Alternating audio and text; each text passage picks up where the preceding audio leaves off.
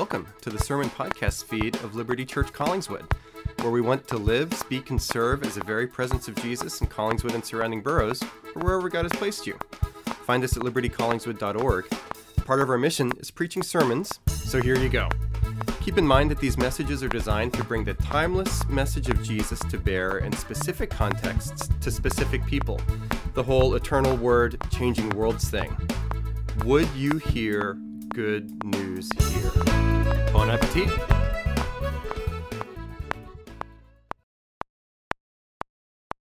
We are now addressed by the living Lord through his living word. He is the image of the invisible God, the firstborn of all creation. For by him all things were created, in heaven and on earth, visible and invisible, whether thrones or dominions or rulers or authorities, all things were created through him and for him. And he is before all things. And in him all things hold together. And he is the head of the body, the church. He is the beginning the firstborn from the dead, that in everything he might be preeminent. For in him all the fullness of God was pleased to dwell, and through him to reconcile to himself all things, whether on earth or in heaven, making peace by the blood of his cross. Friends, this is the word of the Lord. Thanks be to God. Let's take a moment to pray. Heavenly Father, we bless you as Lord here this morning. Give us your Holy Spirit to illumine this, the very Word of God to us, that we would be molded, that we would be welcomed, that we would be challenged, that we would be comforted, that we would be drawn near. Father, thank you that because Jesus is crucified and resurrected, you are pleased to meet us with grace, and for all that come in faith, we receive forgiveness and the very power of Almighty God in our lives. Do a powerful work here this morning, we pray through this ancient practice of the reading and preaching of your scriptures. We plead with you, be with us now. In Jesus' name and for his sake, amen. You may be seated. Well, I've learned from more than a couple of you that if you were watching online or here in the room a couple of weeks ago, that I gave a scare. I used a little bit of rhetoric and I said that here in my career as ministry, I've planted two churches so far, and I kind of don't want to plant any more churches. It's been great, but I just want to be a pastor now. Church planting's kind of crazy. Thank you, Lindbergh family, for doing it again. But then I said, by necessity, God is calling me to plant church number three. And apparently that scared some of you because you were worried that that was an emergency moving announcement. And I got permission from my kids, Micah and Jesse, to be able to say they were sitting about where Omari is when I was preaching that sermon. They looked at each other and gasped and had this moment of panic stricken uh, discombobulation on their faces, saying, like, hey, why wouldn't dad tell us first that we're, we're going on this, on this big move? So that was a false alarm, just using a little bit of rhetoric there. But it was not a false alarm. Had me thinking back to the time when I told my two boys that were much younger then, when we were ministering in Texas, that we were moving up here to plant Liberty Collingswood. And it went like this. So there's no right way to do it, but my wife Emily and I, we didn't tell our kids, and our two girls, Jessie and Claire, were very young at that time, got permission to tell this story too. So it didn't, the girls were so young that we didn't think as much about how to slow roll communicate with them. But with our two boys that were finishing kindergarten and second grade at the time, I said, hey, we're not going to tell them about the move until it's actually happening. We don't want them to be on the roller coaster of will it, won't it sort of thing. So it was like a Wednesday night in maybe May that dinner table with the family told the boys, hey, mom and I are really excited about what's going to happen to our family. We are moving back up to the Philadelphia region, New Jersey side, which is the better, the only side that counts of the Philadelphia region, Liberty Main Line. And we are going to start a church there. And Emily and I loved our church in Texas, loved the people, but felt like this was God's call for us, the right move at the right time. And our excitement was not met by the other side of the table. In fact, there were tears. And not kind of quiet, whimpering tears, but angry, violent tears. And they litigated back to me why this was a horrible idea. I remember I was told, tell them no. Tell them we're not going to do this. Dad, you often seem to make good decisions, but this is not one of them.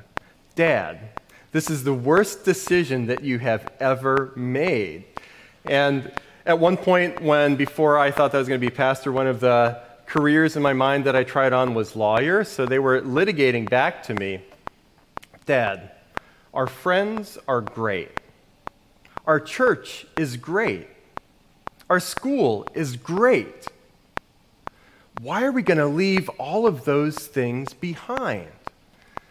And I got it. And they had relationships that are dear to them, including now, they're in Texas. And I understood that they were leaving a lot behind and were going to the unknown. And I remember during that conversation, well, Dad, this church is great. Tell us about the church that we're going to. And I was like, well, about that, there's no church yet. And they were like, there's no church? What? This is the worst idea. I said, no, don't panic. There's, I understand that there's five or six people that may be interested in being part of our launch team. Five or six people. And it just went on from there. I understood the riled up feelings, but this is also what I told them during the conversation. But, guys, we'll have Jesus. We're leaving a lot behind, but do you know what we'll still have when we move up there? We'll have Jesus. And I get that for my kids in that moment, saying we'll have Jesus and not any of these other things that we had come to rely on, the singularity of Jesus in those moments must have seemed tragically, comically small. Just this one thing, just this one person. But over the years, as we've come and planted Liberty Church Collingswood, Jesus has been enough. And I suspect that there may have been going on similar tensions here at the church in Colossae, a Greco Roman town in what we call now Asia Minor. Paul is writing to them, and maybe they're wrestling with some of the same stuff. Jesus, Paul says, must be singular for you, the one main thing. And that must have seemed tragicomic to them as well. Because, as any good Greco Roman person at the time, they would mix and match. There were different gods for different needs. I need a little bit of this, I need a little bit of that.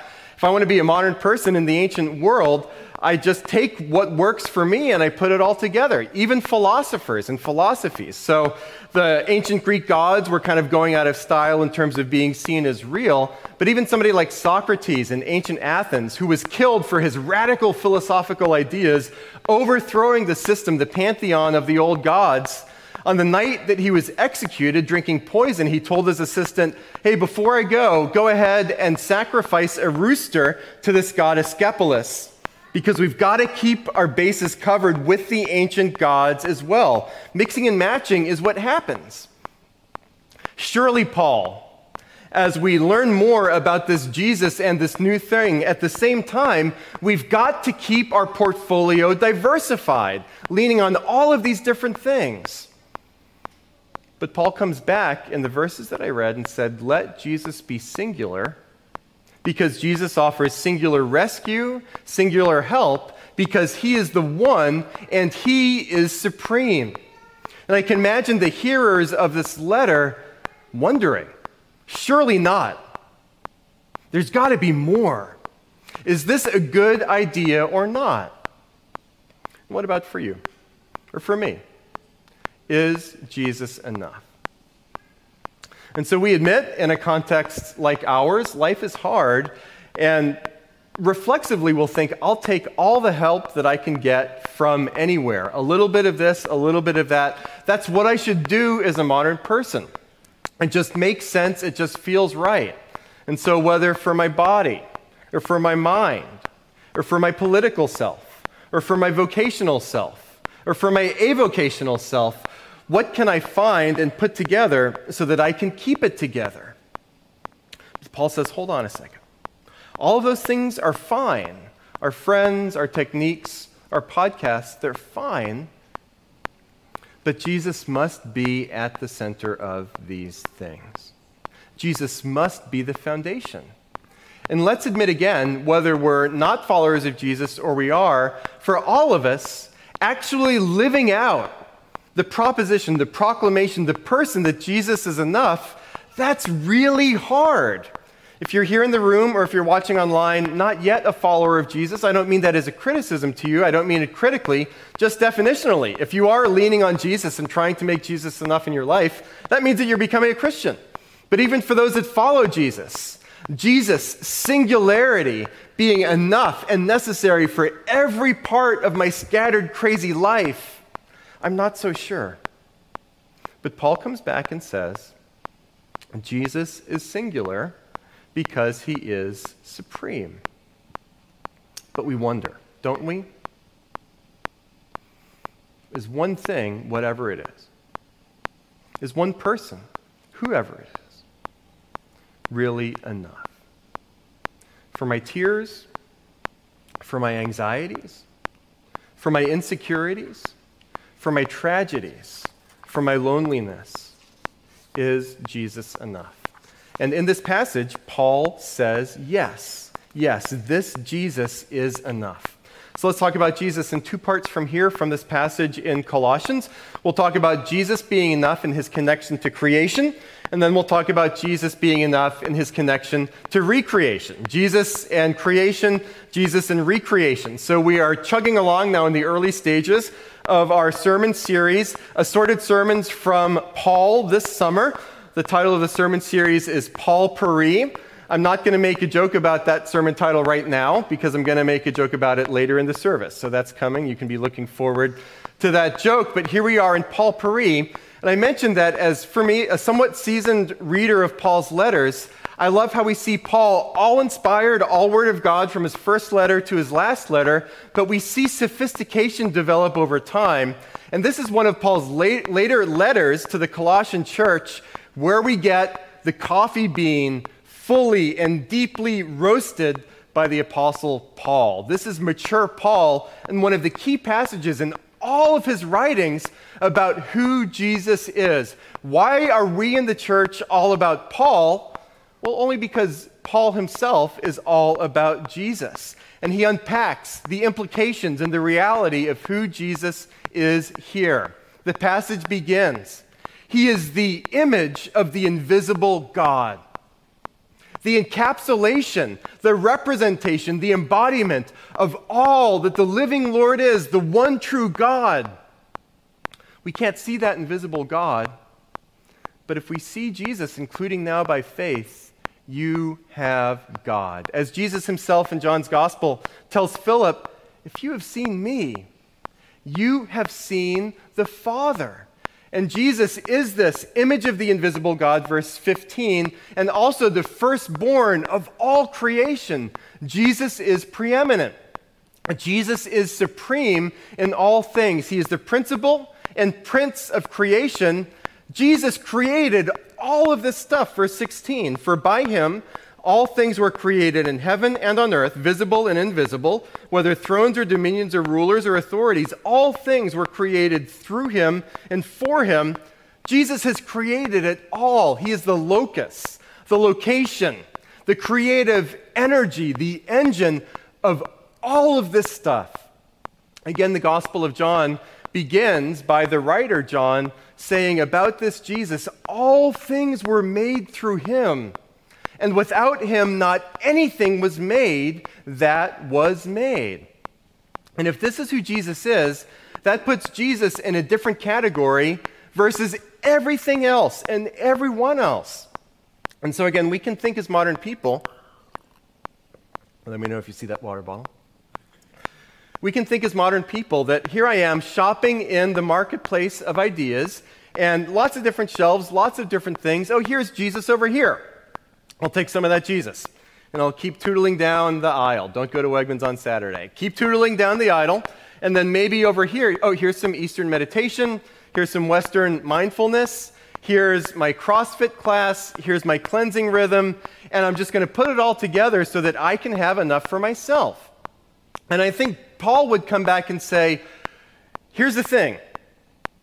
It's not just that we can pick Jesus off the shelf and mix it with all of these other things. Jesus made the shelf. He made and created all of this other stuff. Jesus is above these mixtures. Jesus is above the sentiment, well, I don't know about life, the universe, and everything, but this is true for me right now. Not only is Jesus true for you and true for me, he's true. And he's real. And he is above all of this other stuff. Jesus, as God himself, is our narrator, our narratizer of the stories of all of our world, including us, verse 17. And he is before all things, and in him all things hold together our past, our present. It's all Jesus. And we might think right now, well, I like Jesus in this, in this way. Jesus really got it. He understood what it is to live well under God. He had a lot of love for everybody. He seemed to be chill when things were blowing up around him. And he really had a lot of the divinity, a lot of God in him. And that's how I like Jesus. And that might seem like, okay, that's a wise and modern and hip take on Jesus. But congratulations, you're also an ancient heretic if you think that. That's the Arian heresy. That's Bishop of Arius that said, okay, Jesus is first among all created beings that had a lot more God in him than any of us have, but we can aspire up to that. The ancient church came back and said, that's pretty good, but that's not good enough because in Jesus it's all of God, not just some of God. Come on down, Arius. That feeling that you get when you think you're Adam Sandler, but you're actually Bob Barker. The Bishop of Arius was that guy. Or I think about the Beatles, and I understand that the Beatles are not this young band. I don't want to sound like I'm saying there is this new boy band from Liverpool who's really connecting with and relating to the young people of today. Not quite true, but their song, All You Need Is Love, could be a slogan as good as any for this current period, right? All you need is love. And I'm not saying that's wrong, but the more you press into it on its own, it might be a little weak and not be able to follow through on what it promises. All you need is love. Love is all you need. What does that mean? Well, does that mean that if I have a romantic relationship and I'm feeling a lot of love in that moment, that's all I need? Well, if you've been in a romantic relationship and felt a lot of love in that relationship, that's great. But if you've been there, you'll also understand this is great, but that's not all I need. I might need a little bit more. Or does that also mean that if I'm not feeling that love for a partner right now, then I don't have what I need, my life is horrible? I'm reading a couple of cultural histories of the 20th century right now. Think of it this way when Nazi boots echoed through cobblestone squares in Poland during the invasion, when the sirens were sounded in Pearl Harbor as the Japanese attacked, is all you need is love enough as millions of Jewish people were escorted into concentration camps in Europe, as Japanese Americans on the West Coast were escorted into internment camps here. Is it true that all you need is love? The way that the gospel sees that echo and raises it, all you need is love, yes, and you are loved in Jesus. You are loved in Jesus. Let this be a deeper anchor as the storms of life come upon us. And so, whether Christian or non Christian, I would encourage you to explore this Jesus and weigh this Jesus, whether for you this Jesus is actually enough, because as Paul says here, he is singularly supreme.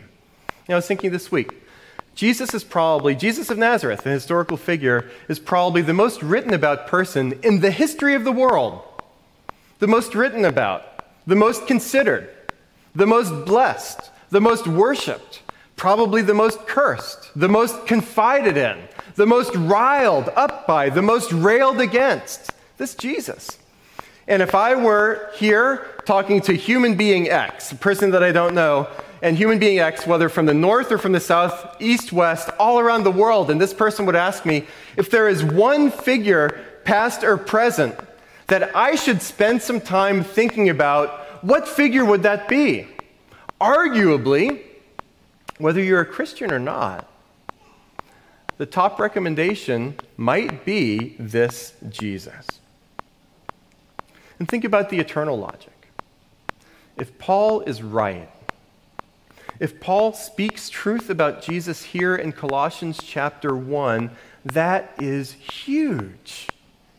That means maybe this Jesus actually could be enough for us. Maybe I can depend upon this God because he is actually powerful enough. Who can I depend upon? Well, maybe I can depend upon the one about whom Paul writes, and he is before all things, and in him all things hold together. It's kind of like this. Say you have two phones, two bad phones. One calls my cell phone, the other calls President Biden. People say that one of the things they like about my preaching is like true to life analogies. This is one of them. You have two bad phones at your house. Come on, you know it's true. One is to me, and one is to President Biden. But when you're in trouble, who are you going to call? When something is really going wrong in your life and you need all the resources that you can get, you're welcome to call me. And if you're in a point of crisis, I'll say, all of the resources that I can generate and garner are for you right now. But wouldn't you rather hear that from the one that's so much more powerful? The president. All of my resources I give to you right now. In those moments, you're going to depend upon the one that's more powerful, won't you? And it is Jesus. And especially now in this moment, don't we long to be seen? Don't we long to be known? Don't we long to be held? If you take steps of faith to Jesus of Nazareth, you are known, you are seen, you are held, by Almighty God. Because Paul says here in this passage, for in him all the fullness of God was pleased to dwell. A statement of Jesus' divinity, yes. And also, it seems that Paul is updating here an image from the Hebrew temple the Holy Spirit of God filled the holy temple in Jerusalem. That was where the meeting of God was with humanity. Now, not a physical temple, but the temple of Jesus, resurrected. And wherever Jesus is named and loved and believed in, that is where the Holy Spirit is. That's where you are filled and known and loved and seen and held. You see that image of God beginning of the passage? He is the image of the invisible God. That goes in two directions. On one hand, the fullness of the divine nature is seen and grasped and held by us. Jesus the Son visages God the Father to us. But we also see in Jesus, the firstborn, the image of God, we glimpse that's what will be, as we also are renewed in God's image. N.T. Wright, a bishop in England and a scholar, has put it this way The ecclesia, the church, Messiah's body, is nothing short of a new version of the human race, which connects us and moves us forward. We'll talk more briefly at this point. Connecting Jesus not only with creation, but also with new creation, with recreation. You may have noticed when I read through the passage the first time that Jesus is firstborn twice.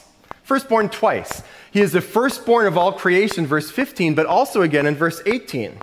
And he is the head of the body, the church. Not going to talk about a whole lot that right now. Eric Mitchell is going to go into that image of the body, church as the body of Christ a little bit later when he lights his candle under his pot of the Paul There's a joke that I told you was coming about the sermon title.